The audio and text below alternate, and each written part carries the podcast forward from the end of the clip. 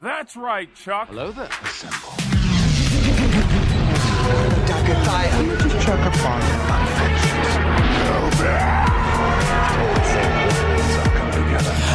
Ninety-nine nerds. This is Austin featuring Sh- wrong camera. Sean. Jonathan. It's the two of us for now, and we are here today with episode thirty-two to give you guys a review of Ant-Man: Quantumania.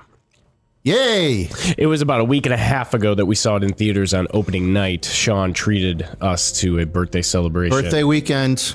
and uh, Tradition. we all go to the movies. I buy 20 something tickets uh, classic Sean and stuff. we go see a movie together. and we went and saw Quantumania. And we wanted to get together last week to talk about it, but some of us were sick. David had massive diarrhea per usual, and we skipped it to this week. But that being said, uh, we took the time to do a little bit more digging, reading up, and learning about what we saw in Quantumania. So, Sean, what Yeah. happened in Ant Man Quantumania? Um, our hero, Scott Lang, unwittingly gets sucked into the quantum realm. Sure But does. this time he's not alone. Oh, He's with his daughter, right. his girlfriend? Yeah, I guess she's his girlfriend. I think, yeah. I mean, they're together. Uh, There's no doubt about that. I don't together. know if they're married, though. I don't think so. Um, and then his girlfriend's mom. And his girlfriend's dad. Just your typical scenario. Yeah. Kind of like how you and your wife, you know, met. met. You kind of got drawn into a pit you had a hard time getting out of. Wow, that. pretty But much that's how nails true it. love starts. I guess so. Um, yeah, so I think what we'll do here is we'll give you guys kind of like a good rundown of the movie, um, general thoughts, and then second half of the episode we'll dig more into some some heavy spoilers. Spoilers. So you can hang around for a little bit, and then we'll give you a warning that we're about to deep dive into the spoilers. Uh, Sean, Sure. I guess we'll start off. What did you think about this movie?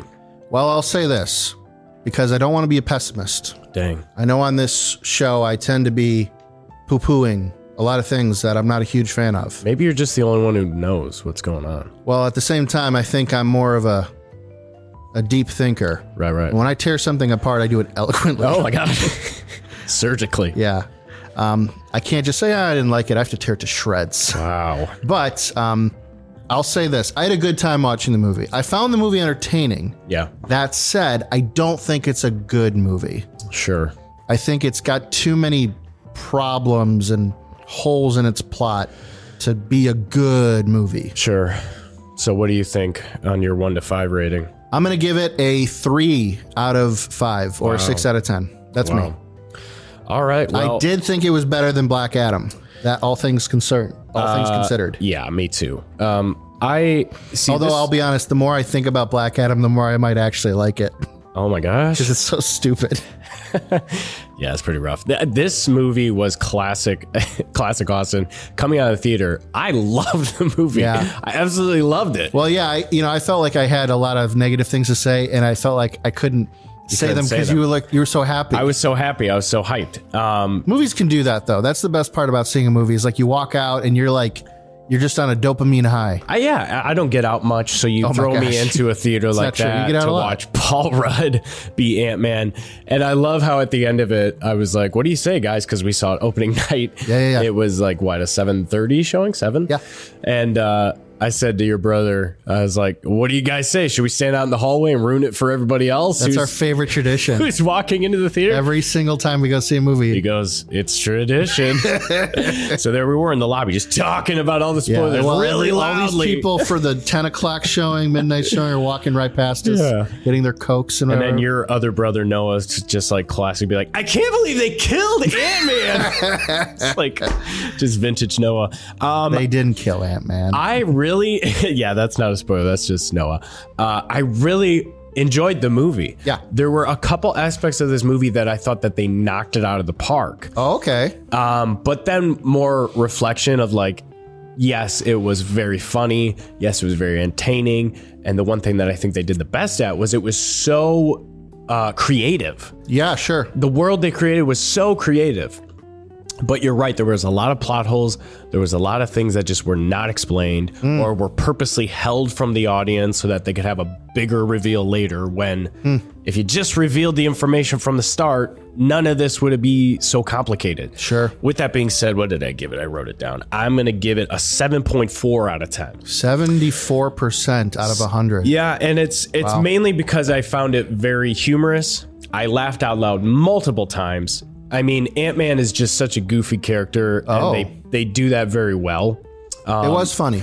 It they didn't sacrifice stuff for the jokes for the most part. Love and Thunder fell flat on a lot of its jokes. This Yeah. one did not. This one didn't. The jokes were great. Uh, I think a couple of characters they probably tried to go a little too hard with the jokes. yeah, maybe a little. Uh, there was a couple characters that started off funny and then by the end it's like all right just stop talking like no more um, but i thought it was i thought it was entertaining sure, yeah. i'm glad i saw it well, it's uh, to kind of go with your knock it out of the park analogy. It's like it had a few home runs, yeah but it didn't get enough bases to win. that's literally the perfect analogy for this movie Oh, thank you.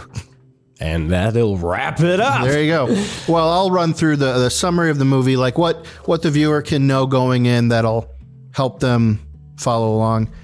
The um, character Scott Lang, Ant Man, is now kind of a little bit of an international celebrity, or at least a sure at least a minor celebrity in the world of the MCU. Yeah. Mm-hmm. He had just finished writing his own book. He's doing guest appearances on shows and he is doing si- you know, uh, book signings and Yeah. and he's attending red carpet events. He's he's having um he's experiencing the life of somebody who saved the world and is a hero and right he, he's he's enjoying life right Mm. and uh, what could go wrong, right? Well, there is something that can go wrong. It turns out his daughter, Cassie, is starting to get herself into some trouble Right. with the law. He's got to bail her out of jail. And um, looks like she's kind of having some of that kind of teen angst. Like, you know, I don't want to listen to my dad. I don't want to, I'm too cool for school, Right. too cool for school. And I don't want to deal with any of that. So they kind of want to have a, a talk about it, but the problem is it there's a little bit of some family tension going on that um, has been building over the last couple of years since everybody returned from the snap. Mm-hmm. Namely, uh, Scott and his daughter Cassie. There's some tension there right because he was gone for five years, right and then there's also Hope, played by Evangeline Lilly, the Wasp, Mm-hmm. and her mother Janet, who has also been recently returned from the quantum realm right but that was after like 30 years. So there's this huge gap they have in their relationship and it's all starting to kind of come up to the surface. You know, the the the the, the phase where, "Oh my gosh, they're back. You're you're back. It's so good to see you." That's that's started to wear off. right And now people are starting to not be happy with each other. And so they're getting into fights at the dinner table and getting into arguments. And uh, it's in the trailer. They go down into the basement because Cassie has been working with Hank Pym and learning a few things about quantum technology and Ant Man's um, tech technology. So she develops some sort of device that would communicate with the quantum realm. She activates it because she wants to show it off to everyone. But oh no, oh the inciting incident oh no it triggers something on the other side that then they don't really explain this very well, do they, in the movie? It somehow just drags them down into the quantum realm. yeah I don't think they ever explain how that worked, like why that did that. they explained who was behind it but not how it Oh. happened Okay. yeah So they are all trapped in the quantum realm. They actually get separated. Scott is with his daughter. Janet, Hope, and Hank Pym are all together. right their family unit. So they're separated. So their mission, the the plumb line of the film is twofold. One, they have to find a way to get back to each other to kind of regroup, and two, they all got to find a way to get out of the quantum realm. right But the quantum realm is full of danger. It's not just like a tiny uh, environment with like little tiny little atoms and tiny little yeah microscopic organisms. It turns out there's an entire civilization down there that has been secretly living. yeah And uh, weirdly enough, it's mostly humans. right That's a little uncreative. right And like you kept saying, it's it feels like Star Wars. yeah Like you know how Star Wars is supposedly like ostensibly a big like galactic community and Right. yet you see a lot of humans everywhere Right. every once in a while you see a weird alien but it's mostly humans everywhere Yeah. which is a little uninspired this movie has that but like times 10 because it has really really really weird characters and creatures Right. out there and so every time you see some just actor just Mm-hmm. some dude walking around having conversations with the other characters it's a little distracting Sure.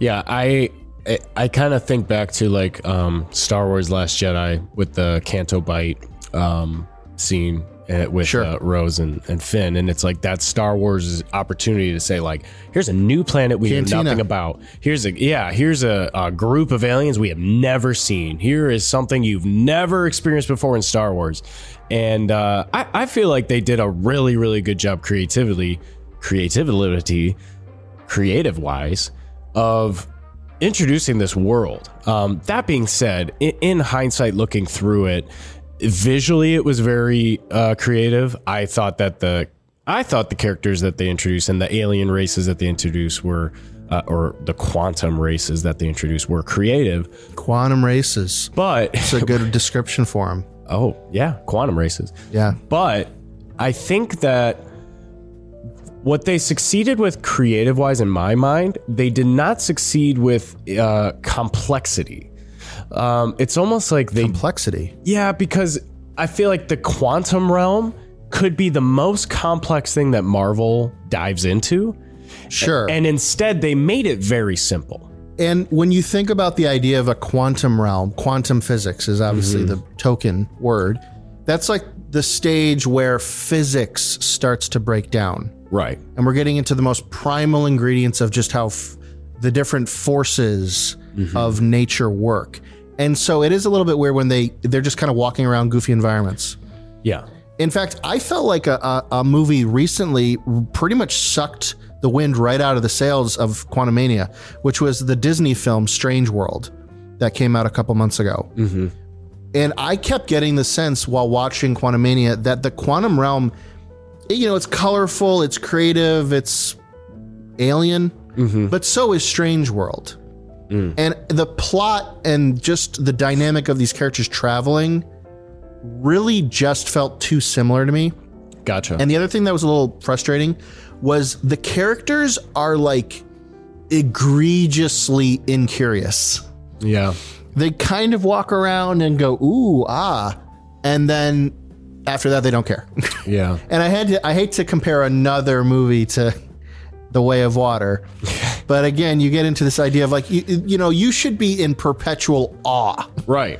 Oh my gosh! Right. Like Winona Ryder, Yeah. at, at the on the stage, just like losing her mind, you know. And and yet, it's just kind of humdrum, and they're just wandering around making like quips at each other. It's Yeah. It's like they're walking down the street of San Francisco. It doesn't seem like they're in a crazy alien world. Right. Also, everybody speaks English again. Well, part of that was because they drank the goo. Ah, yes, the goo. They do have an explanation for that. A little bit of We, can't- we don't have to. We don't have to get too much into that right now. But drink, drink the Um, goo. the goo. drink the goo. I yeah, I just think that there was a lot of complex things going on in this movie that they just were like, oh yeah, they're just the complex things are happening. Yeah. like oh that the ants are smart. Um, oh yeah, we're just beaming down to the quantum realm, and like they they almost um, here's what I think. I think that Marvel is in this tough place of you and me are are intellectually invested in the MCU so much. This was the 31st MCU movie. Oh my gosh. So at this point, there are, which was kind of a cool Easter egg because of 31 flavors, Baskin Robbins, Ant Man, Are former you sure employee. it's 31? That's what uh, I just heard from a guy on YouTube. Okay. All right. well, Shout out to that guy. And uh, so, like, you and me are 31 movies deep intellectually. And, like, I want Marvel to keep digging into, like, the lore of what is the quantum realm, what happens in the comics, like, you know, what is the deeper thing that's going on here? But what they suffer with is they are also still trying to actively onboard people to the MCU. Like, oh this this is just your first movie seeing okay that's fine like we're just gonna like don't worry about what's going on here don't worry about going like, what's going on there or like we're not gonna dive too much into this character's development we're not gonna dive too much into the backstory It's because like all in the background. yeah It's, blurry background. Right. Whereas like at this point, 31 movies deep, I want like more hardcore details and like I want to hardcore taste the quantum realm. I want Yeah. to smell the quantum realm. Right. But they're trying to still bring people into the fold. So uh, they're kind of at this weird point, and I don't know if this is kind of an indicator of how Marvel movies are going to be moving forward where it's kind of like not intellectually challenging. and They're, they're- al- yeah, they're it's almost like they're they're tour buses. that's a yeah. Like jump on this tour bus and I'm Right. going to show you the same sites and give you just the most shallow surface level explanation of them. yeah. But keep going. Right. It's like the Jaws ride where Jaws comes out and the guy shoots Jaws with his like fake gun. But he has to do that like 50 times a day, so it's like I it's think- not that exciting anymore. I think that was a great explanation, though. It's it does feel a little shallow. It's super entertaining. It's hilarious. I was crying laughing at parts, but it also felt kind of shallow. Visually appealing, but not very deep. And that is my general idea of the whole movie. A short time later. Yeah, but I feel like that guy's really bringing down the the podcast, and there's a lot of things he's doing that are kind of annoying and distracting, and like, oh hey, what- hey, starts Dave, good to monologuing. see you, bro. We uh, we missed you a lot. Where we at? I especially missed you. We just freaking wrapped it up. Mostly. we've kind of, so far, we've talked about the general idea of the movie. We haven't gone into hardcore details yet. Did you give your ratings? we did. Do it. All right. Rate it. Well, uh, Do first it. of all, You won't. David's here. Hey! Pew, pew, pew, rap sirens. Shout out to Dave. Dude, shout out. This is weird sitting on this side of the table. It's your side now. Suck it. So, what did you think about Ant Man Quantumania? oh man, what a movie! I would say it is fantastic. Oh my gosh. Oh my gosh. Lee, okay. Oh, really threw Um, me there. yeah, it was very uh, mediocre. Let's say that. It wasn't Dang. bad. It wasn't amazing. Um, I know the ratings were pretty much poo-pooing it. One of the worst Marvel movie ratings by Rotten Tomatoes. Rotten Tomatoes was just smashing it. I don't agree. Wow. I don't think it's one of the worst ones, but I would say I don't agree either. There's a weird thing going on I, I noticed where it's like, oh my gosh, Ant Man's only the third highest grossing movie of the year. Should Marvel be worried? Yeah. They've What do set you the bar a guys little calm high. down? It's 300 something million dollars in a couple weeks is not is nothing to be worried about. You know what? That's another thing I wanted to touch on. But go ahead, David. What's your what's your rating? um, what did you guys give it? You go first. I would give it Oh, shoot, a blind a blind taste test. seven point five. Wow. I gave it a 7.4. Dang. Would you give it, Sean? Did I give it? Three out of five. Six out of ten, yeah. Okay. Yeah, very C plus average. Um, did you guys dive into the movies or the movie? A little bit. We ca- we just talked about general stuff. He was kind of overviewing what you saw in the trailer, what happens in the beginning. Yeah, so I'll add to that. In the trailer, I felt like they made it out to be the most dramatic movie ever. They made it out to be like an Avengers. Yeah, Yeah. especially with the the third, the newest trailer they released. It's very tonally different than the actual movie you will see. right. Yeah. Yeah, they made it out like Ant Man's gonna die and every and Cassie's gonna die and then uh you might die. Yeah. Did you say Cassidy? Cassie. Cassie. It is Cassie. So what do you think worked in this movie? This is the beginning of spoilers, for those that care. So actually, it's funny you asked me that. I think the best part of this movie is also the worst part of this movie. What? And that's Modoc.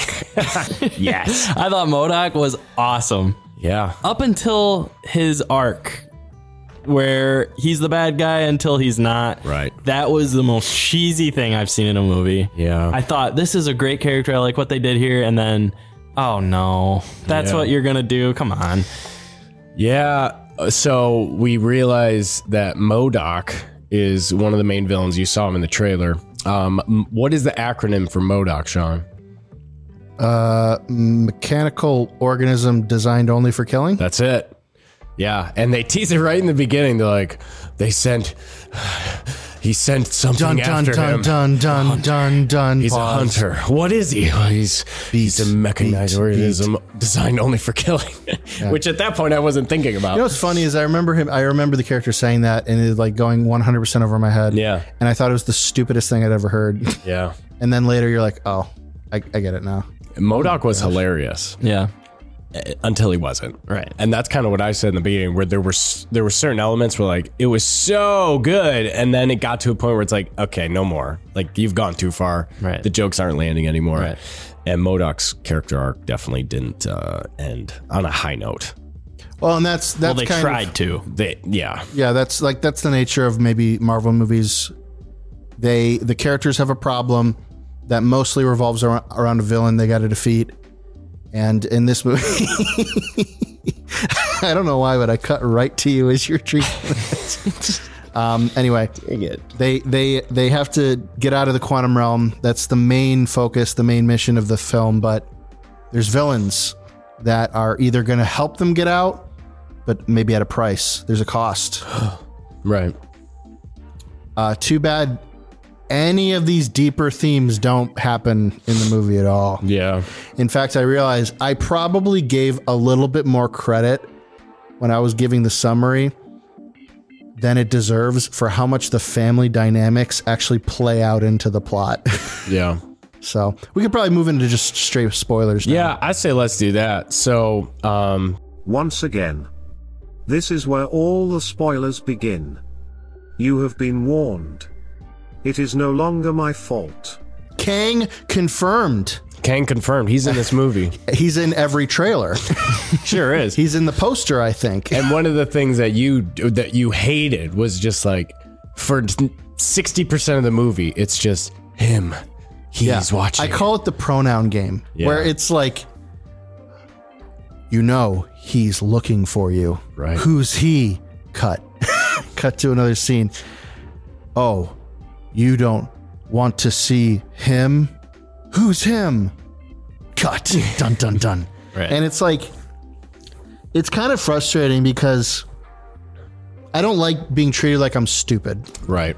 especially by both of you. Oh, But never. I, felt like, you the feeling that movie. way either. I felt like the movie was being ridiculous. Like I Oh. cannot. I can suspend my disbelief for a lot of things. Yeah. I could not believe that they were spending that much time pro- pretending the audience didn't know she's talking about Kang. Right. Especially because the prologue of the movie is Janet finding Kang in the quantum realm. Right. It's ridiculous, Austin. Why are we pretending she's not talking about King? Every character keeps saying him, he, who's he? The conqueror. Like, oh my goodness, you guys, like this isn't necessary. Right. It's Wait. not a mystery. Like, wait, you know her? Oh, then he'll want to see you. yeah, like it's silly. Yeah. I It agree. hurt my feelings. Honestly, here's my thoughts. The two worst characters in this movie are Janet and Cassidy. Cassie. Cassie. I don't know if her name is Cassidy or Cassandra. It's it's, neither Cassandra. of those. It's Cassie. well, yeah, so- but it could be short for something, right? So Cassie, they re- you hated the fact that they recast her. It did hurt my feelings. It only well, Yeah. it- in hindsight, I realized okay, the the new actress they hired does look more like the young girl. young version, it does. yeah. That is true. Sure. And I think it is fair that when they recast her, when they when they cast a, an older version of Cassie for uh, Endgame, they didn't actually consult. My understanding is that the the director of the Ant Man films wasn't involved in that. So there's a little bit of like, well, that might not have been his first choice, and this actress maybe she's great, but she maybe isn't exactly what they were looking for. I just think it bums me out that the actress had to find out she wasn't recast like from like news from a whatever a comic con or something like that. Right. That's just Well, lame, dude. I, I honestly thought that the new actress was kind of annoying. That's Oh, I, I don't know why what it is about all the young actresses and actors that they're casting for this like next wave of hero. Mm-hmm. They all kind of annoy me. And she, especially in this movie, like she wasn't super funny. She kind of was annoying. She was the whole reason they got into the mess. She's apparently a genius, but we don't really dive into that too Yeah, much. that's. That, I'm starting to realize they they have a really big problem where they don't know what to do with a character unless they are an, a hyper genius.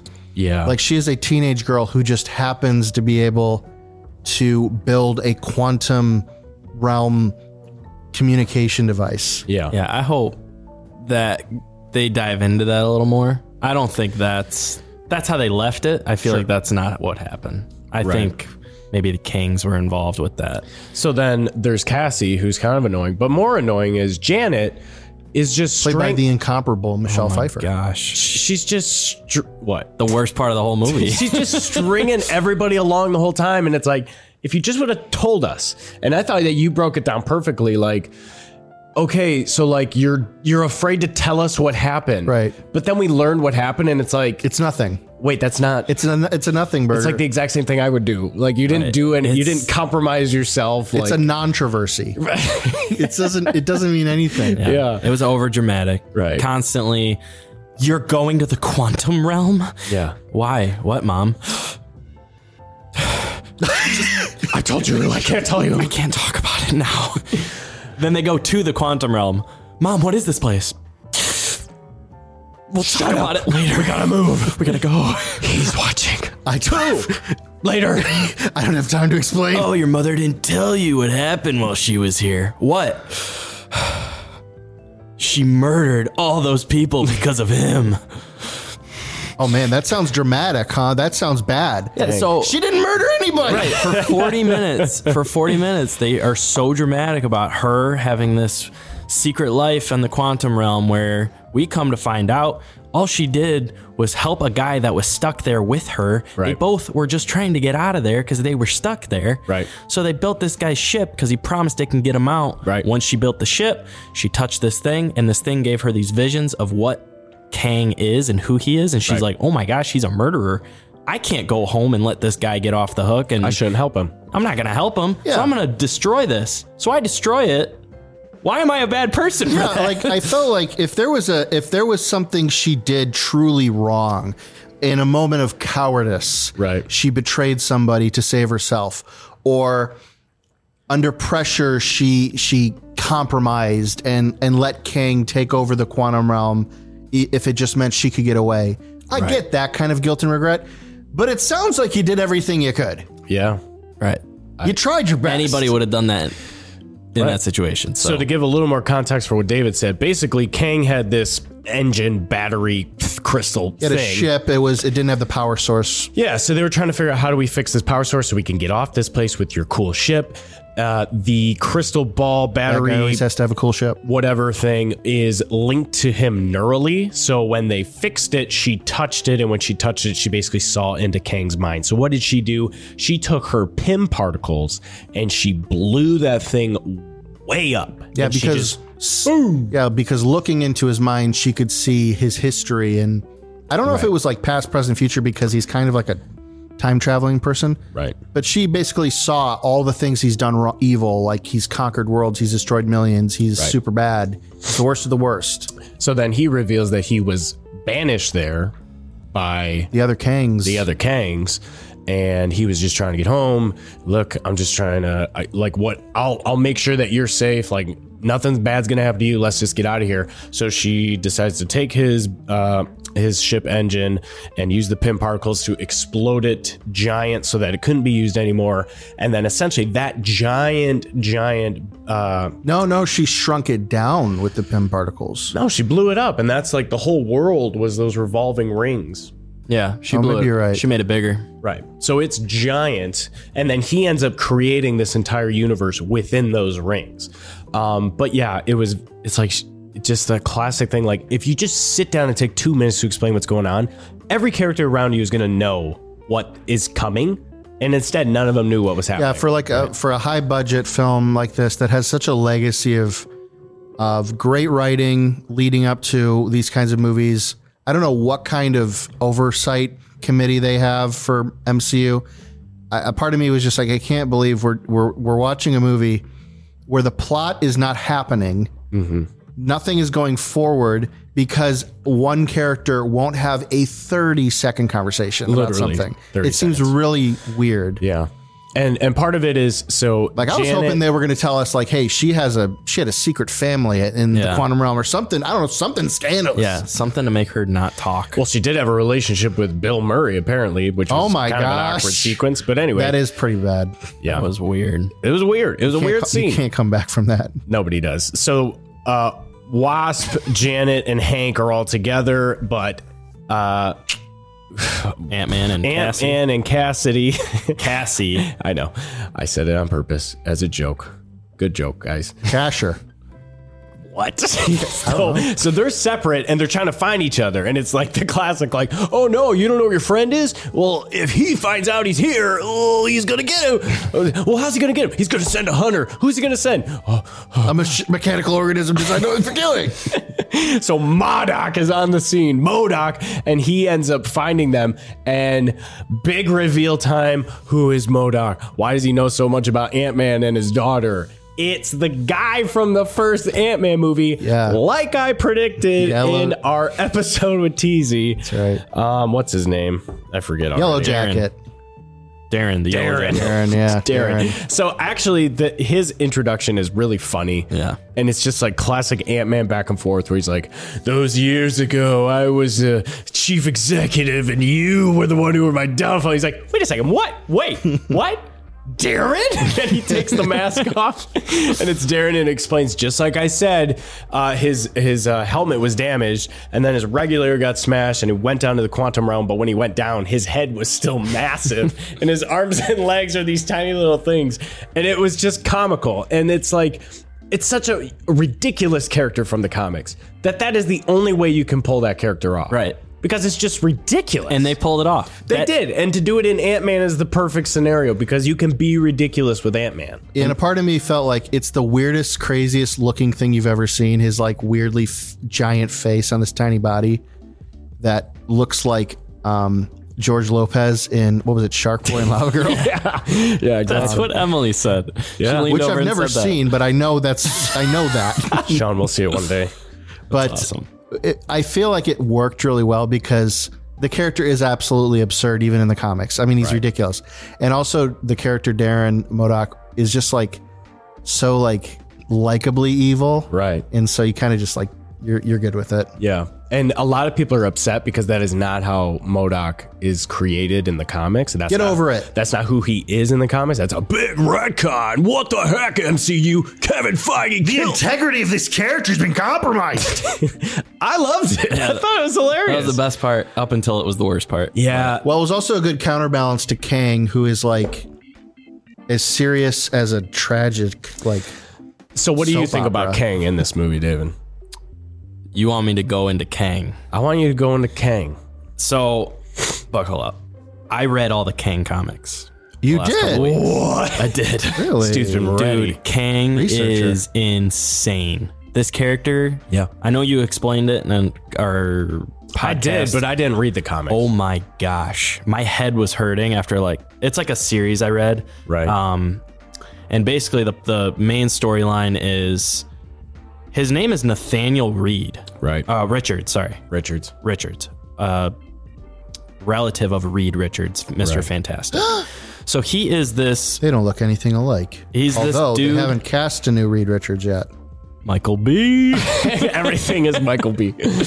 um, yeah, so he's a relative of Michael or uh, Mr. they're actually about to fight in Creed. Mr. Fantastic. They are Creed three coming at you. Um, That's why Kang's so jacked right now because he's also filming Creed three. I read on the Wikipedia, they're like, oh, you know, uh, what's the actor's name? Something Majors. Jonathan Majors. Yeah, Jonathan Majors. They're like, oh, Jonathan Majors, g- you know, like uh, gained 40 pounds of muscle for this role. I'm like, Yeah. it wasn't for this role. No. Come on, guys. this happened to be. At I was gonna give the movie a seven four, and then they had that s- that scene where his sleeve got ripped off. I was Yeah. like, that's a seven There five you go. movie. uh, but no, dude, Kang, the character is, is nuts. It's so complex. It's Yeah. crazy. Um, I don't know the route they're gonna go with the movies. I don't know how they're gonna explain his character, Right. Because this is not an easy topic to Right. like time travel, and then you have your variants because you time traveled, but you also have different universes. Yeah. So there's- there's variants and multiverses. So there's past, future Kangs, and there's multi-universe. and there's Kangs. past future kings from the Maltese. Um, so there is like the main head Kang, Kang Prime. K- Kang Prime, but he actually has a name. I don't remember what it is. I yeah. Um, Let me look it up.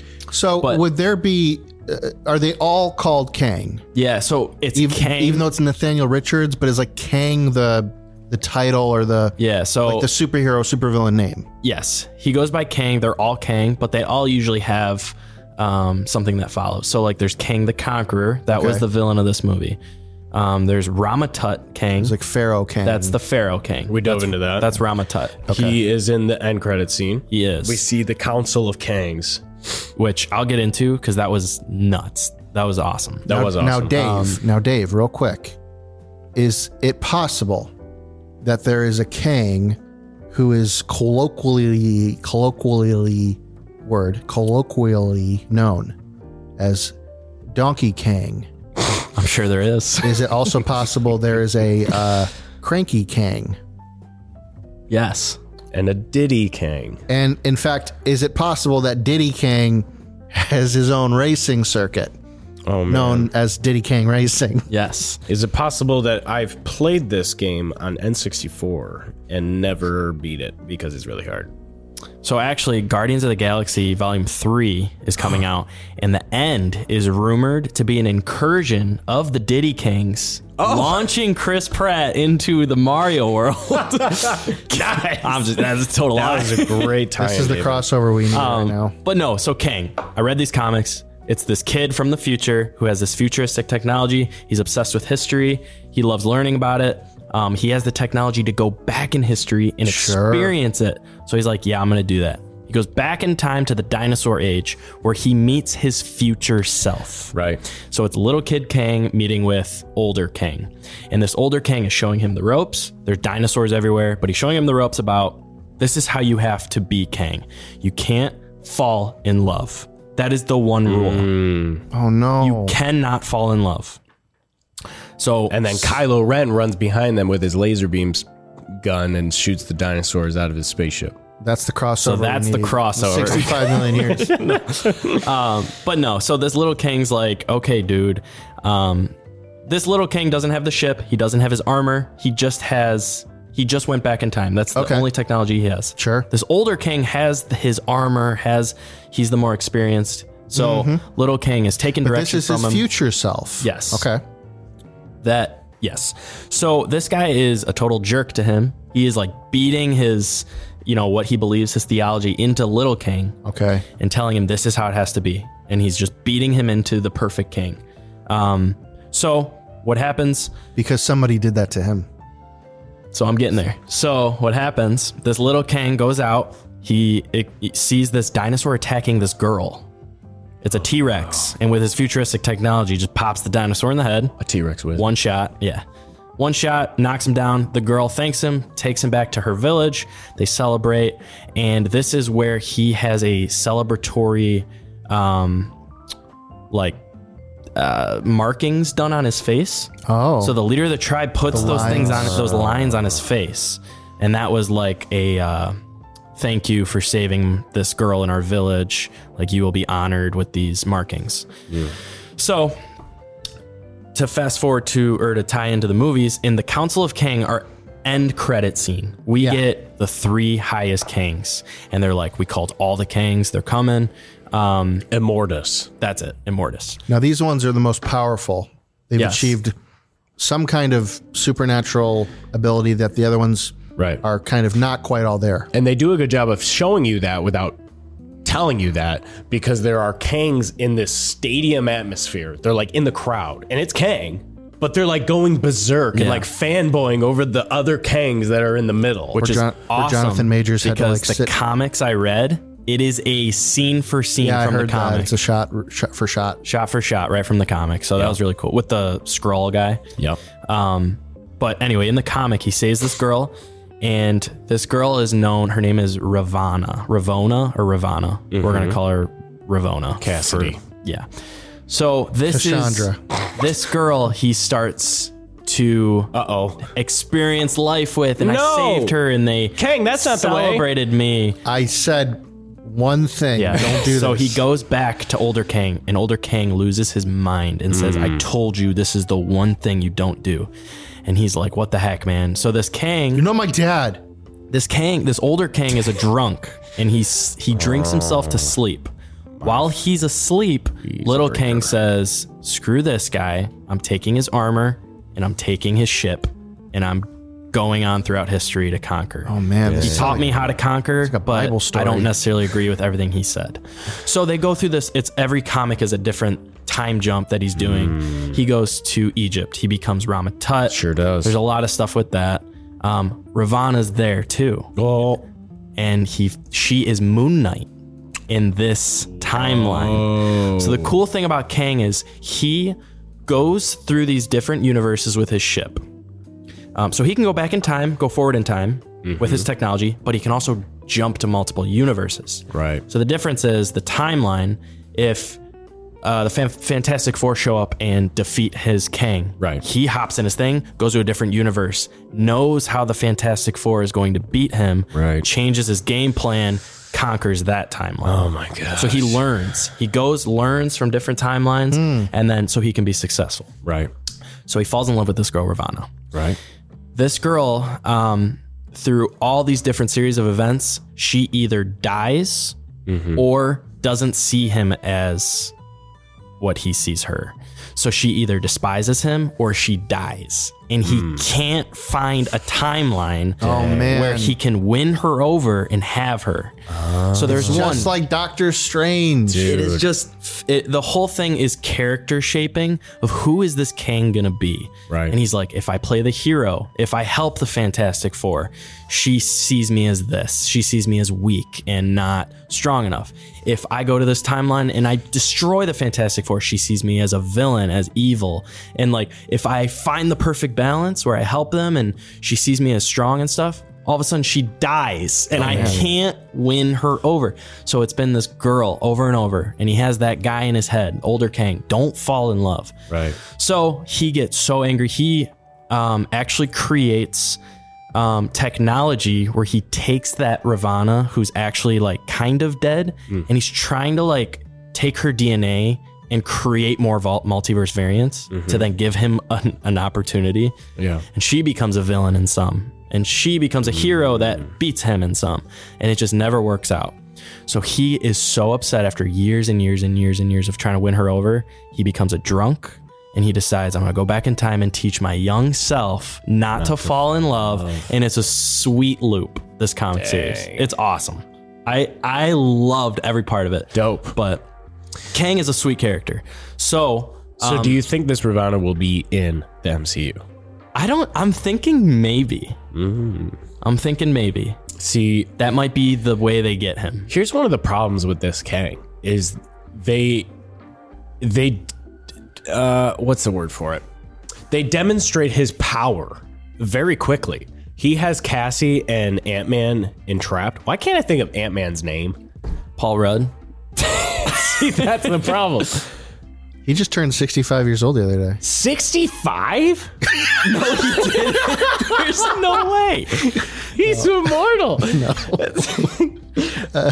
Paul Rudd and Cassie are in uh, this prison, and he basically just like He can he can telekinetically. He's a Sith throw them around. Lord. Yeah, he's He like- just- he has the force. He can he's just gonna throw them around. he's He gonna crush Cassie, and he throws uh, pins him to the wall with his Paul fingers. Dude, how, pins him to the wall. how great of an opportunity would have been for Kang to kill Cassie Yes. over and over. I feel like, see, they didn't go dark enough with this movie. They implied his power, Right. but they never demonstrated it hardcore. And I think that we're a little bit spoiled and tainted because of what happened with Thanos. Sure. That we're like, okay, this is the next Ca- Thanos. What's he going to do? And he like didn't do anything in this movie. He briefly showed his power, but then it, the climax of this movie, to skip ahead and skip a bunch of stuff, he's fist fighting Ant Man to get into the portal to leave the quantum realm. His stuff was damaged. They showed that. Well, here's the thing, his, Dave. his suit and powers. You just described for me a very interesting villain, one who is perpetually plagued by loneliness. And no matter how much power he accrues, no matter how many worlds or people he destroys, he cannot have the one thing he wants. And it is that condemnation that drives him to do the most unimaginable evils everywhere he goes. And it's it's this tragic nature of a man who from his own pride and selfishness brings ruin to everything he touches.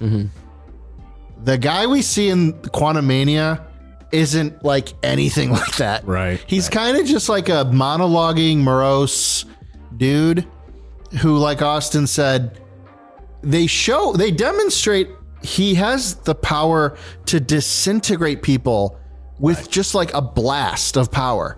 Like he just shoots lasers out of his hand and people just get, just, just blow up. And then when he fights Ant Man, the Wasp, and Cassie, because she has her own Ant Man suit at Yeah. some point in the story, Yeah. they just kind of like get knocked around. Yeah. Maybe there's a reason. If the reason is it's because he just has a his suit is the only thing that gives him power, that to me me- makes him kind of a, a very fragile villain suddenly, and it gives him a weakness that is like painfully easy to exploit. I think there's more to him. I think there's more to this movie than we think. See, here's what I think that we're doing is MCU. We we reach this pinnacle with uh, Thanos, and whether we like it or not, that was such a long climb to get to that pinnacle, and now we've dipped. And now we're starting another climb, another climb of like character development. And here's a variant of Kang. What's he all about? Here's another variant of Kang. What's he all about? And the problem is, they made this trailer out to be like a pinnacle Thanos moment of like Ant Man versus Kang. This is going to be so dramatic. Yeah, this is like the the hot flashy, s- you know, like sizzle reel of Phase Five. Right. But instead, they're like, no, guys, we're still here. We're still climbing. Like, we still got a long way to go before we reach that, you know, that Kang pinnacle. And it's like, then why did you hype up this movie so much? I think the weirdest thing is that at the end of the movie, they, I guess you could say they kill Kang the Conqueror. I mean, it, I we don't. think that's where this is. we all don't going. really need to. I don't think it matters whether or not he really dies because it. They basically defeat him. Right. They trap him not just down. They keep him trapped in the quantum realm, but they shrink him down into the MacGuffin power source thing. Right. Um, he gets sucked into it somehow. I, again, I, I would, I would. It makes sense to me if you just said he died. And the Council of Kang at the end credits essentially says they're going to get things moving forward now because the, the Conqueror is dead. According to them, from their perspective, he's gone. So I don't think it matters whether or not he died. I think the the result is the same. But the problem with that I have is. I don't necessarily feel like he's a threat at the end of that movie anymore. Like Kang, the character, Kang, the idea, um, because he seemingly is all powerful. The movie seems to, again, with the pronoun game over and over and over again, they, they try to insinuate he is all powerful. I mean, he, you can't even, it's not just, oh, don't mess with him. You, you can't even begin to touch him. Right. And characters are terrified about even saying his name out loud. Right. But then, you know, he captures the characters, he captures the heroes. He doesn't successfully defeat any of them. In fact, the worst thing that happens to any of the heroes is Scott gets his face bun- punched in a little bit. Yeah. And then, you know, he's rescued by Hope. And then they team up and defeat him. Yeah. And I'm not saying that it it means that Ant Man and the Wasp are overpowered. It just to me comes across like Kang is maybe underpowered. Yeah. Right. And, And- the whole ants coming in at the end. Oh, that's right. that's oh just seemed like- That's what I was going to talk about. So this is where I feel how like insulting. there's so many things that are just like not explained. The ultimate indignity being just thrown defeated in by an multiple- army of ants. So when they get sucked into the quantum realm, they do a very good job of showing you that there's also this this whole pod of ants that gets sucked in with them. And they're not just any ants, they're really smart ants. Yeah. These well- are really smart ants. Well, hang on. They Those say, ants are really smart. Uh, They say these ants are really smart in the beginning, but then at the very end, when which did you guys mention this is like a straight up Star Wars movie, yeah, we talked about that. Yeah. which was pretty sweet. I loved the rebellion. I loved the characters in the rebellion. So we didn't dive too much into that, but that's a very big theme of like Kang is like this emperor figure. yeah. Maybe it would have been better if they had John Williams do an actual score for the film instead of should. whatever the music was in this movie. Who did the score, David? the score. Don't tell me it was Michael Gan- Giacchino, Who? my boy. Exactly. No, Sorry. uh, he's my man. So they just they just kind of threw in a lot of this stuff. So what happened with the ants was when they got sucked into one part of the quantum realm, conveniently altogether, the ants got sucked into some time vortex, and they lived a thousand years in the course of an hour. yeah, for them, like time dilation is, you know, crazy imbalance. So these ants basically become super advanced over the course of a thousand years because they were already really smart ants. And Yeah, Keep you in already mind, s- this already is not a s- you said progression that. through the movie No. where it shows the ants get sucked in, live their life. Yeah, there's this is not a learn setup things. reminder payoff. This is a joke that like kind of happens at the beginning right. and then becomes like the Deus Ex Machina of the end of yeah. the movie. Desolation of so these- The Ant Ex Machina. The only thing that they do to kind of string along is Hank has a hearing aid and he keeps picking up these weird signals throughout the movie with his hearing aid. Turns out it was the ants trying to reach out to him. So they finally reach out to him, they find him, and they literally become like the reason they win in the end is these super advanced ants. advanced ants. They come in and they just like destroy Kang's entire, you know, universe which I mean, it was a pretty cool crescendo, but it was very much like, where the what is Yeah. what is going on? Yeah. well, Like, these you ants got- are really smart. So. You have Kang, who has been standing up in his watchtower for the whole movie with his hands folded behind his back, like in, in seemingly being intimidating to everybody. And then he decides, I'm going to do it myself. I'm going to jump down. He starts blasting people. I mean, just killing people. yeah, Pow, they're dead. Pow, they're dead. Pow, they're dead. Pow, they're dead. Um, and then he starts fighting our heroes, and I, he just can't kill them. right. I don't know why his blasts don't kill them, but he can't kill them. And then it's like, but then the thing is, it's like, you can't defeat me. I'm the conqueror. And then the ants come and, no! right. well, I think there's more to it. I think they Tell me more. I want to know why I'm wrong. they very uh, dramatically uh, s- had some lines in the in the movie that made me think there's more to what they were saying. So a lot of the things Kane w- King was saying was like, I don't operate in time. I'm future. I'm past. Like I see time differently. Right. So I think at the very end of the movie, he gets sucked into that power surge thing, Right. Power source. Um, which, quick recap: this power source is what Janet blew up. Mm-hmm. So Kang leverages Scott Lang, which is his name. Um, Scott Lang. I just thought of it. Scott Lang. Um, he, he leverages Scott Lang because he has Cassie and basically says, I'm going to kill your daughter if you don't make this thing smaller for me so I can use it. Right. So Ant Man goes into it. Now, when he goes into it, now this is what I'm talking about. They set something up for you. Going into the thing that Kang gets sucked into, he goes into this probability storm where he's in this absolute darkness. He needs to go in there, shrink this thing down, but he has to go through the probability storm, which is all different variants of him start popping up. And it's actually hilarious. It is arguably the best moment, not only in this movie, but I would say in Phase Five. well, let, I you can mean say- the Phase 5 that just started? Yes. Austin definitely enjoyed this part. I was- can say. I was dying laughing the whole time. Which remind me, there is a part I have to talk about after I talk about this. Um, but Scott goes into this probability storm. He starts seeing all different versions of himself, and they're basically talking about, you know, the longer you stand there, the more your mind is going to come unwrapped Right. and it's just like hundreds of Scots, and then you have like one Baskin Robin employee, Jack, which is an honor to his son Jack, Yeah. Paul Rudd's son. Yep. Um, he's there, and he's like, "Why am I here?" it's actually hilarious, dude. the The humor in this movie is funny because it's Noah's favorite hero. Yeah. It actually, the, he reminds me of Noah. Yeah, just for the sure. way he jokes, he reminds sure. me of Noah.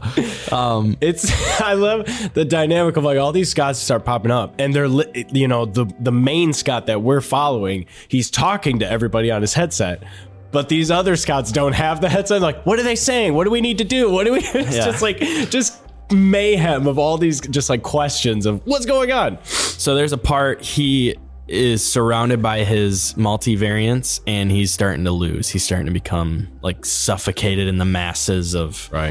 of of Paul Rudd's. And uh, for whatever reason, Cassie knows this and reaches out to him through the force, whatever. no, she, over the, the intercom. comms. Cassie says, like, Dad, Same you thing, can do really. it, which is a full circle moment for his Dad, come character, on, we need you. Which Is that Cassie? Cassie needs. Cassie needs us. Cassie needs us. Cassie needs us. Everybody, Cassie needs Cassie us. needs it's us. for Cassie. Everybody for Cassie. So all these hundreds of Scots are like, yeah, for Cassie, for Cassie, and they're like lifting our Scott up into the air, and it's like this hilarious like moment. It in the movie. actually is funny because it's so stupid, but it's so, it takes it so seriously. What are they doing throughout this movie? They're taking the jokes and they're subtly giving you a joke, but it has a deeper meaning. so there's a part where they're like, "How did you do it? How did you? How were you able to get it?" And he said, and I think this is gonna come back. He said, "We all wanted the same thing. That's why we were able to accomplish our task." So Oh my gosh. Kang got sucked into this. He's going to be in the probability storm with his. It's all coming together. Yeah. With Kang's variants of Hmm. the Conqueror, who all just want to conquer and get back. They all want the same thing. Right. So I think because they all want the same thing, they're gonna Hmm. The he's gonna be girl. able to come back somehow. And girl. he didn't. How did Scott uh, get out of this? He shrunk the powers thing with his pim particles. Right.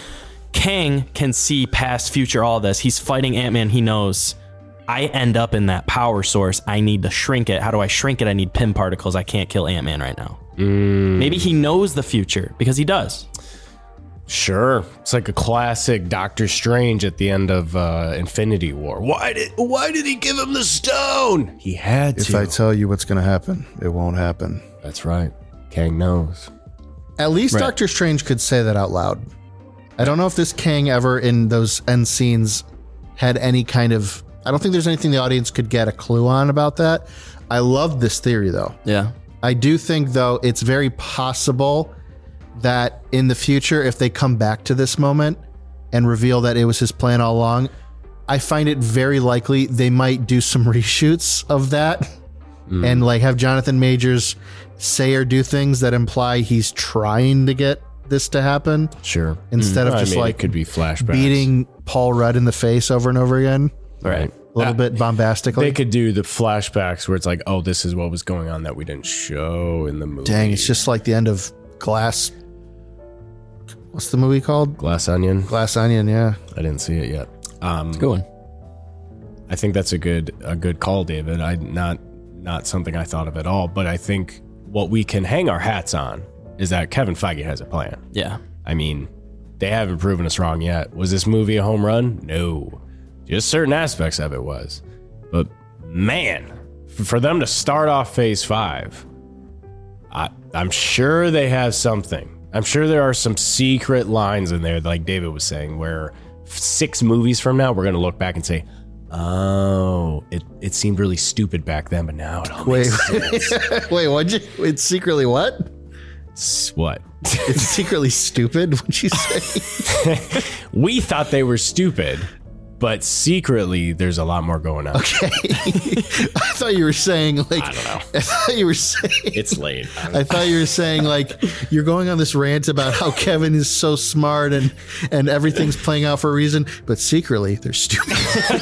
Maybe that's what's going to happen. Um, All right, but Dave, you said there was another scene you wanted to talk about.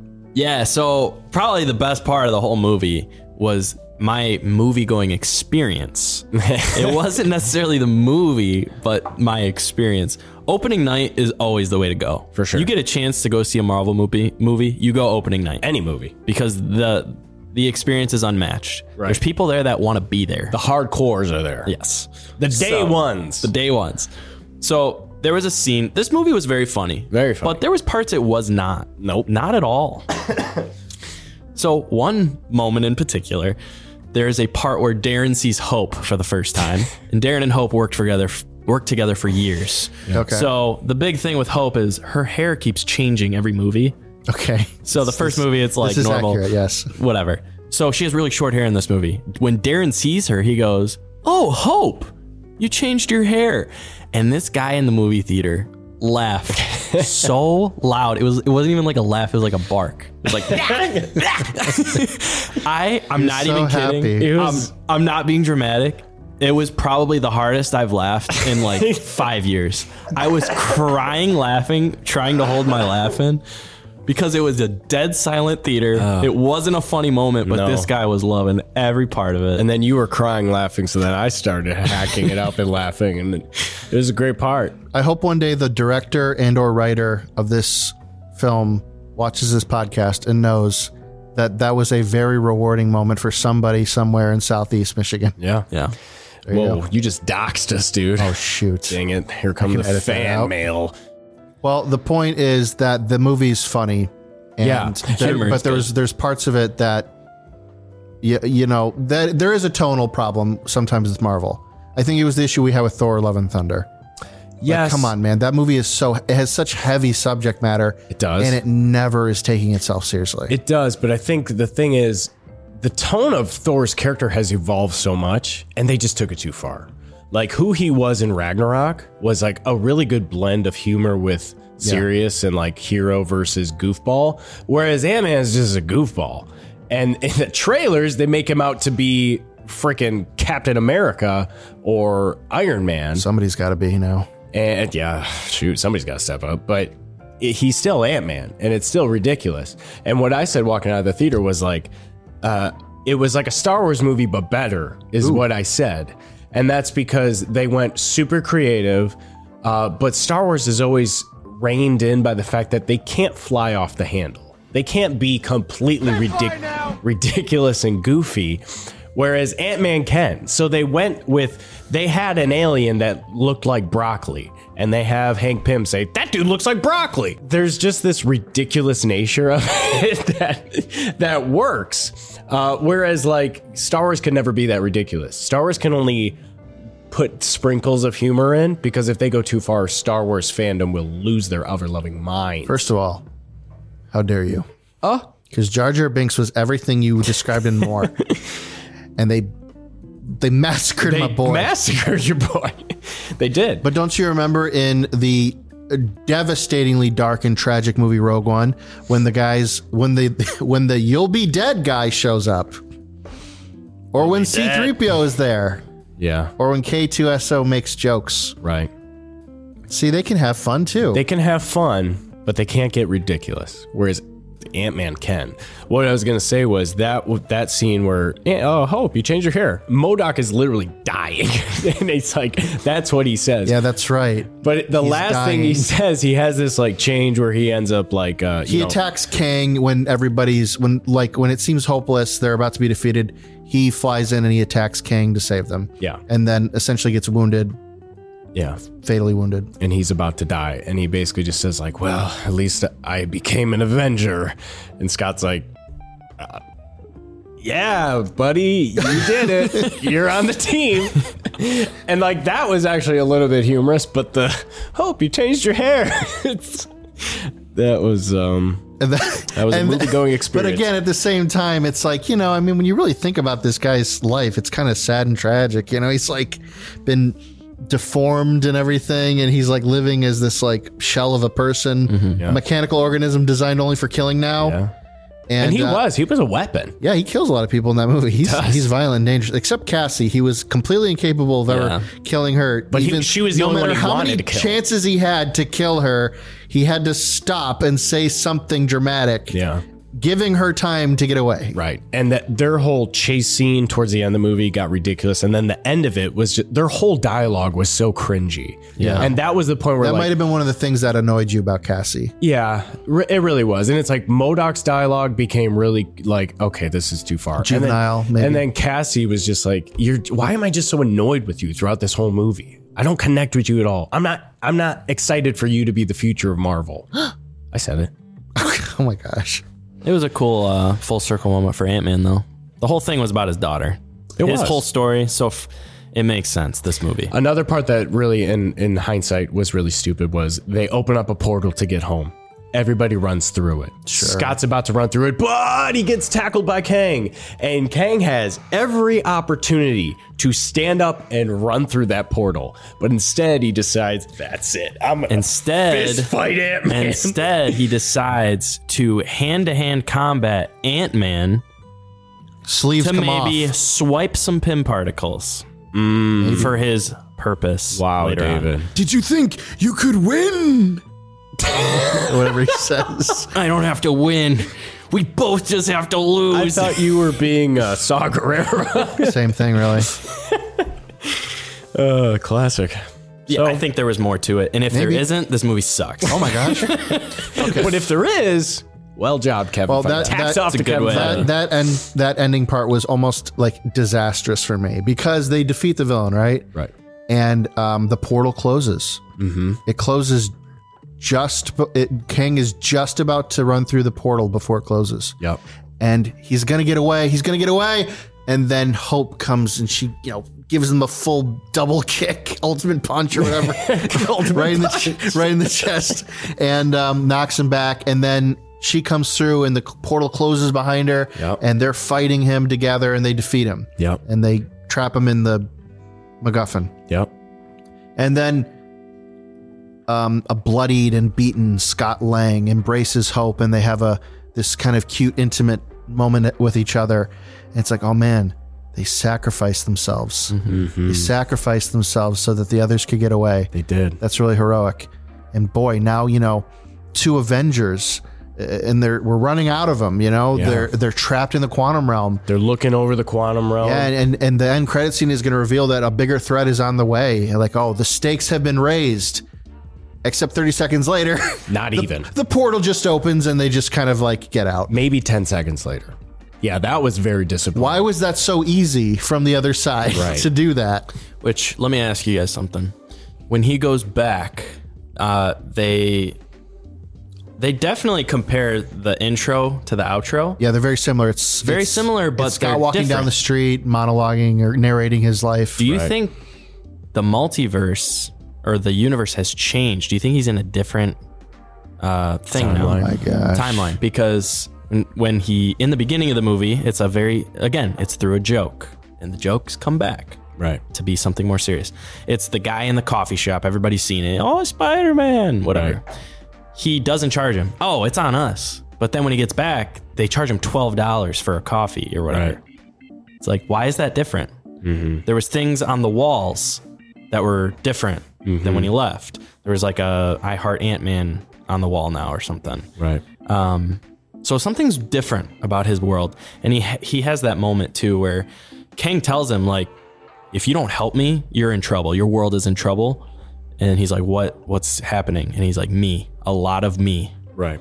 So I th- I honestly think this is my theory that Kang's not dead. He's gonna come back. He's just working his f- uh, long game right now. Mm-hmm.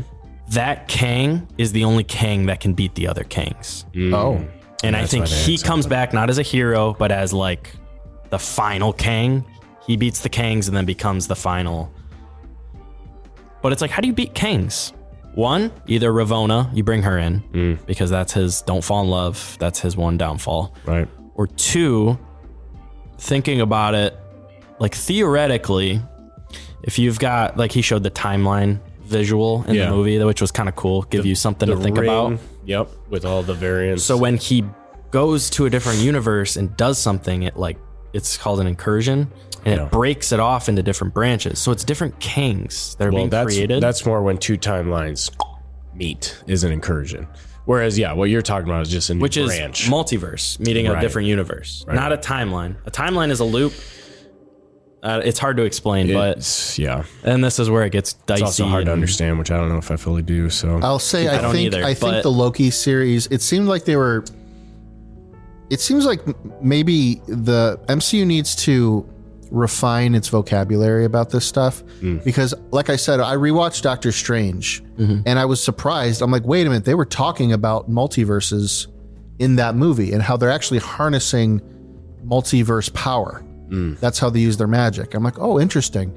But the language is different, you know, because it was written many, many years earlier. And then you see Loki season one, and you go, okay, they're true. They're very clearly explaining this phenomenon of you are a divergent or whatever it is. You are a yeah, you're somebody who broke the timeline, you messed it all up, and it's our job to enforce keeping things the way they're supposed to be.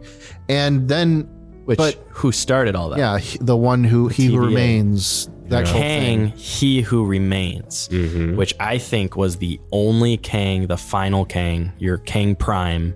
It was the good Kang. Yeah. He was the only one in the universe at that point. And because he was Lanky keeping this- Kang. the sacred timeline from any other Kangs coming into play, Right. he did what he needed to do to solve the Kangs. So maybe he's the answer. Maybe they need to figure out how to get him back.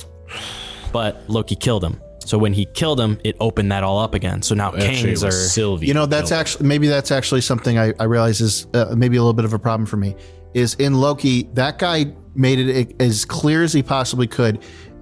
You, I. This is the only time I don't know what's going to happen next. I've seen all the future. I've seen everything, and this is the only time I don't know what's going to happen next. Right. And he's like giddy. He's like giddy. He's so excited, like something new finally. And so the female variant uh, of Loki kills him, and the implication is that is now triggered something way bigger. But not necessarily if we're if we're tr- now saying that you had to kill King the Conqueror for that to happen. Hmm. So which is it? right. That's Who's- what I'm saying. Who's I- the gatekeeper? I think He Who Remains was one continuous timeline, one universe. Um, but once he died, there's no other Kangs to. s- There's no Kang to stop Kangs, plural. So Kang manager. So now Kangs are getting branched off like crazy, and there's all these different Kangs. I think Kang the Conqueror is the one to conquer them all and set the timeline back to a sacred one. I think that's how they end all this sure. is they tie everything up. They you bring in your Toby Maguire Spider Man for a movie, but then once you tie everything up, you've got your sacred Marvel, right. you know, f- next story. Right. So it's just a matter of cleaning up the timelines, getting rid of the different kings. It's gonna be a messy uh, next eight years, I think, of Marvel. And again, we're we're gonna get to the point where there's exhaustion. And what I said in the beginning was, I wish that this movie challenged us more intellectually. Like it felt very shallow. Like the whole quantum realm is one of the most complex things that MCU can introduce, and they basically just made it like almost like they traveled to another galaxy, and we're in, we're basically within this, uh, this one planet. Yeah, like I couldn't I I couldn't tell you if there's anything meaningfully different than if they were if it was just another Guardians of the Galaxy exactly. experience. They're on another world. Exactly. We're on another planet with all these different. No, because Janet described it as well, you've got these time vortexes and you've got worlds within worlds and galaxies within galaxies, and yet somehow You this, are a liar. this lady, this huge complex thing. They all ended up on the same like you know, twenty square mile area. Right. So I, I it felt kind of shallow, but again, maybe that's just because we're right here on Phase Five, and the Kang Pinnacle is going to be way up here, but we're just getting started. And even though we want this, we're still here. Right. And that's kind of like with uh, Doctor Strange Multiverse. You didn't like it because it's still right here. It didn't go far enough. And the trailers made it seem like it was going to be a whoa, like all this new stuff, and it's just no, no, no. We're just getting started, which sucks because we just had the the Thanos, you know, crescendo. Right. So Yeah, but you gotta build it for it to be something they're building it. structurally sound. They're building it. But I, I think you've got some great theories. I'm really glad you showed up today because you know what, you knew more about this than me or Sean combined. Well, I just wanted to know more about Kang. Like why Yeah. But after reading about him, it's like, oh my gosh, he's actually way more complex than we think. Good stuff. I can relate to desperately needing a girl to right all the wrongs I've done. Wow. I believe Sean. You know what's actually funny though is your fan theory. Maybe it's actually the theory. Oh. And if it is, I actually really like what you're saying. Well, here, let me tell you how I would retcon this movie a little bit Do it. because there's something I felt like it was trying to set up that it it didn't do. Mm. Imagine I imagine me telling you, "Hey, let me tell you about the like. Oh, here's a picture of my dog. I saved his life once."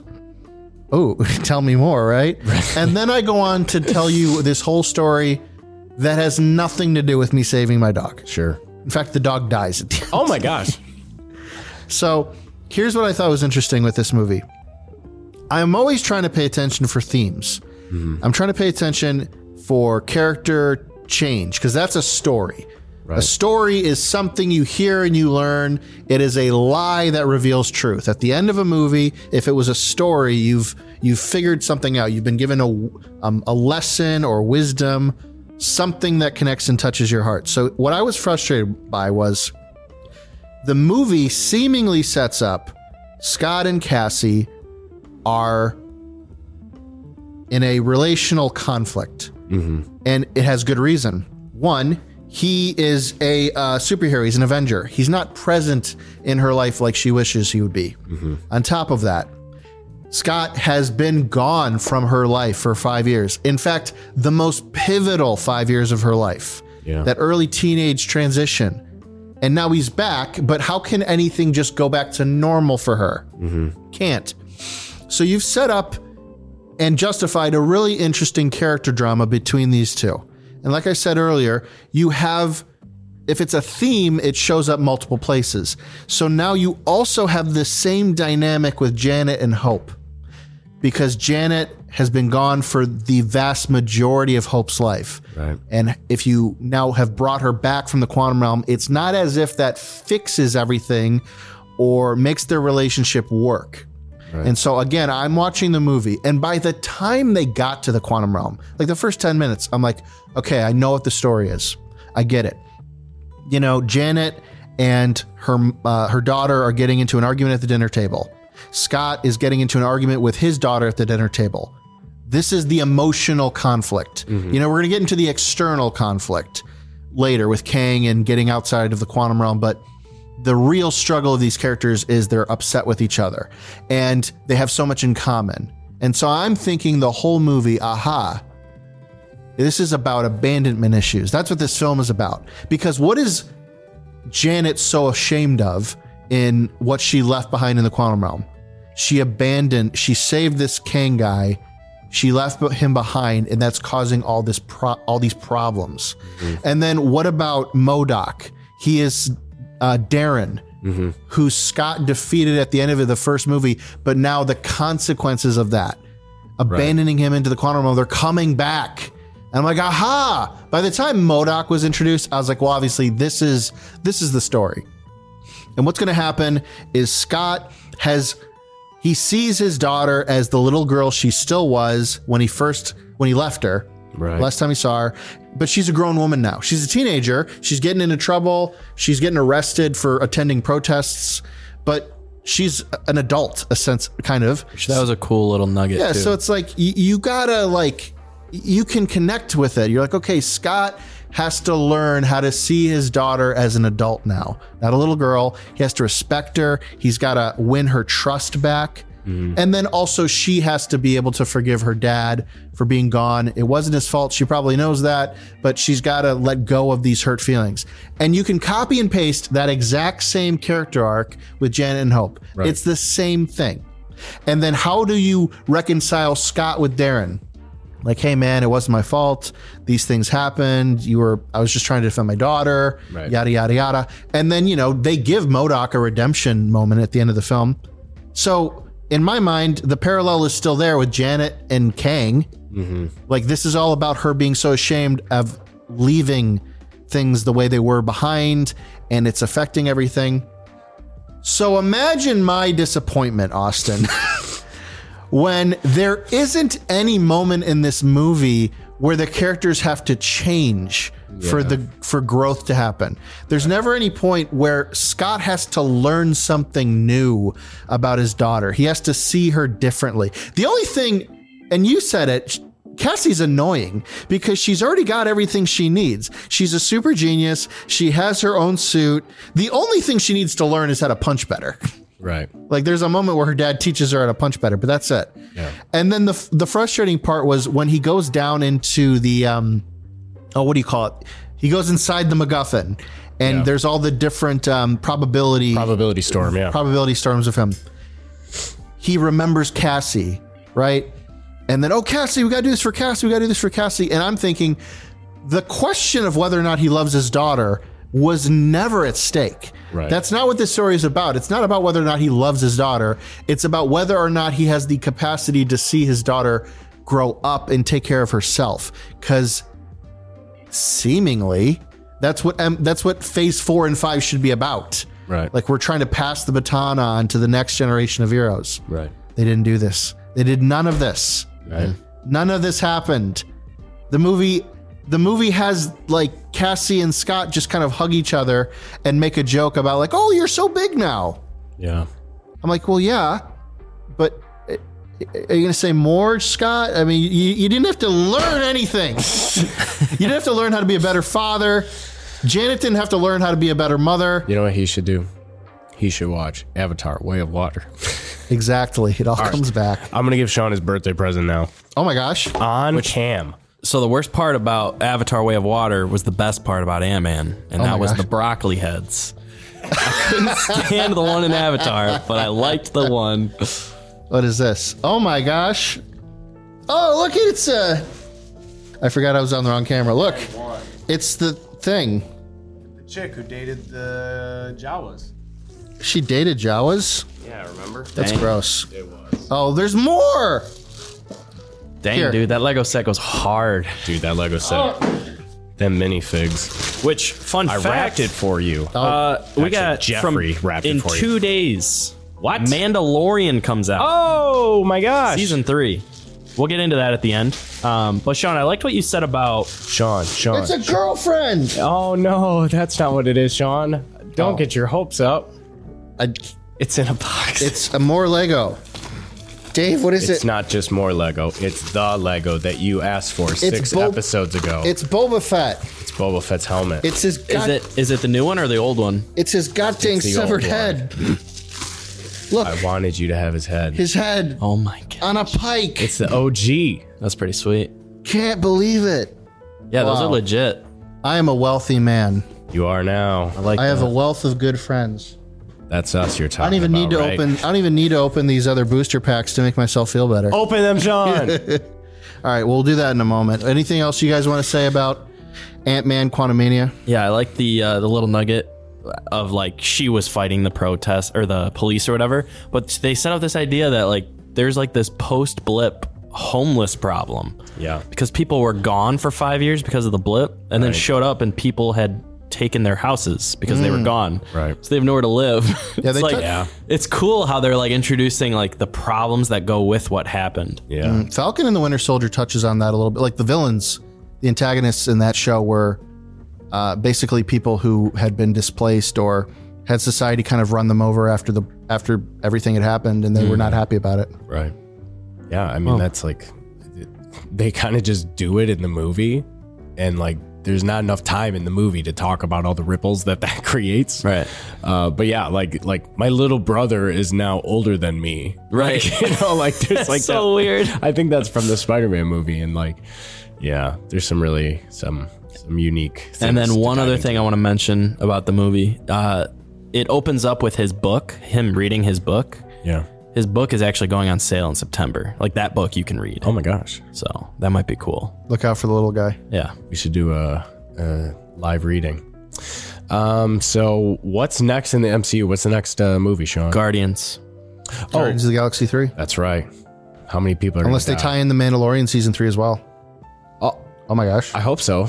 telling you the mario crossover Galaxy. If that was a great connection, David. Donkey Kong. Um, we didn't talk about the other end credit scene where it's Loki with what's his Mo- face oh, Mobius. Mobius, and they are back in time, like 1901 era, and it is Kang doing a demonstration of a time machine. And he's Yeah. like, that's him, that's him. Yeah. And Mobius is like, what, that guy right there? And he's like, setting up season That's two. him. I So- like that. so, uh, And that's uh, that. That guy has a name. Victor, Victor. Timely. so in the That's right, comics, Victor Timely. in the comics, after Fantastic Four defeats him as Ramatut, he goes back as Victor Timely. So some people were theorizing maybe the Kang that got defeated, maybe the Conqueror that got defeated is Victor Timely. But I like your theory way more than that theory. I think Victor Timely ends up creating the TVA. Ah, I think that's what they're going with. so maybe they're going back to try to stop it from even starting it. Or Right, because they wrecked it. He had already, it was already built. The TVA was already built, season one of Loki. yeah, It, it to me seems like they're going back in time to to maybe maybe because Sylvie uh, or whatever f- Fudged it that up. up. Sylph, Sylphie, Sylphie. Sylvie. Um, You sent me something interesting about the new Spider-Man movie today oh, with Tommy Holland. yeah. It's rumored Tom Holland's going to show up in the new uh, Across the Spider Verse. At this point, it better be more than a rumor. It better happen. Otherwise, boy, Live action Tom Holland. that'd be kind of weird in that movie. Sure would be. I think that's an end credit. Oh, Miles Morales comes into the MCU, not Tom Holland goes into that. If that's they my brought guess. in a live action, but or are they Michael just gonna? B. Michael B. Jordan plays every African American hero in our entire existence.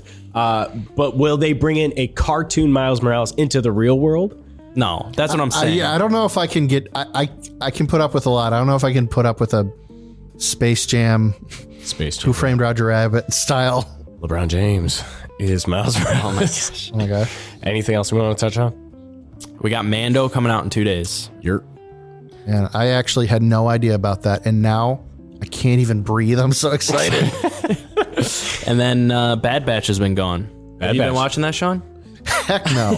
Sean's not about that. Uh, It's funny because it's like it's either You go up and down on it a lot. That's for sure. that's what I'm saying. It's either amazing or it sucks. Like So, there's remember- no in between. Remember, I was saying like, yeah, they're kind of stuck in this thing where they're just doing side missions for Sid. So that literally all the episodes are that are meh are side missions that they were sent by Sid. Okay. There's a three episode arc where they have nothing to do with Sid. It's like, eh, Sid doesn't really have anything for us, so let's go do this. That is the most interesting part of the whole season. So in this last episode, Sid sends them out. They get stuck. They call her for help, and she's like, eh, maybe I can get somebody out there in a few days to pick you up. I don't know. And they like flat out don't have enough food for a few days. They're like, we're stuck. We need your help. You sent us on this. And she's like, eh, I'll let you know. And she hangs up. So like the tension is building with Sid of like, is she really gonna like? Does she really care for them, or is she just gonna drop them? Um, is she gonna betray them? And like the distrust of Sid is starting to grow, which is totally fine with me because she kind of sucks anyway, and I want them to move on from. Do we know who she's voiced by? It bothers me every time I hear it. I'm like, Yeah. who is that? It's it's definitely somebody you would know, but I don't know. but it's That Laura Bailey probably.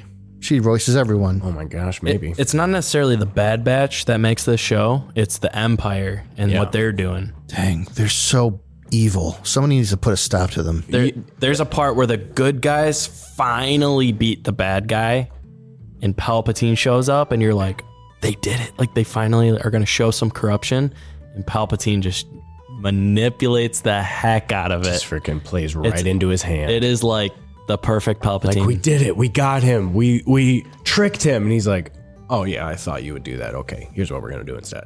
Man, it's so easy when your villain's omniscient and you write him that way. Got him. Actually, before we go, before we wrap up, are there we are gonna two do? things I feel like have to be said about Ant Man. One, I lost count of how many times a character is being escorted down a hallway by guards and successfully stomps on their foot or like elbows them in the rib or something and then gets away.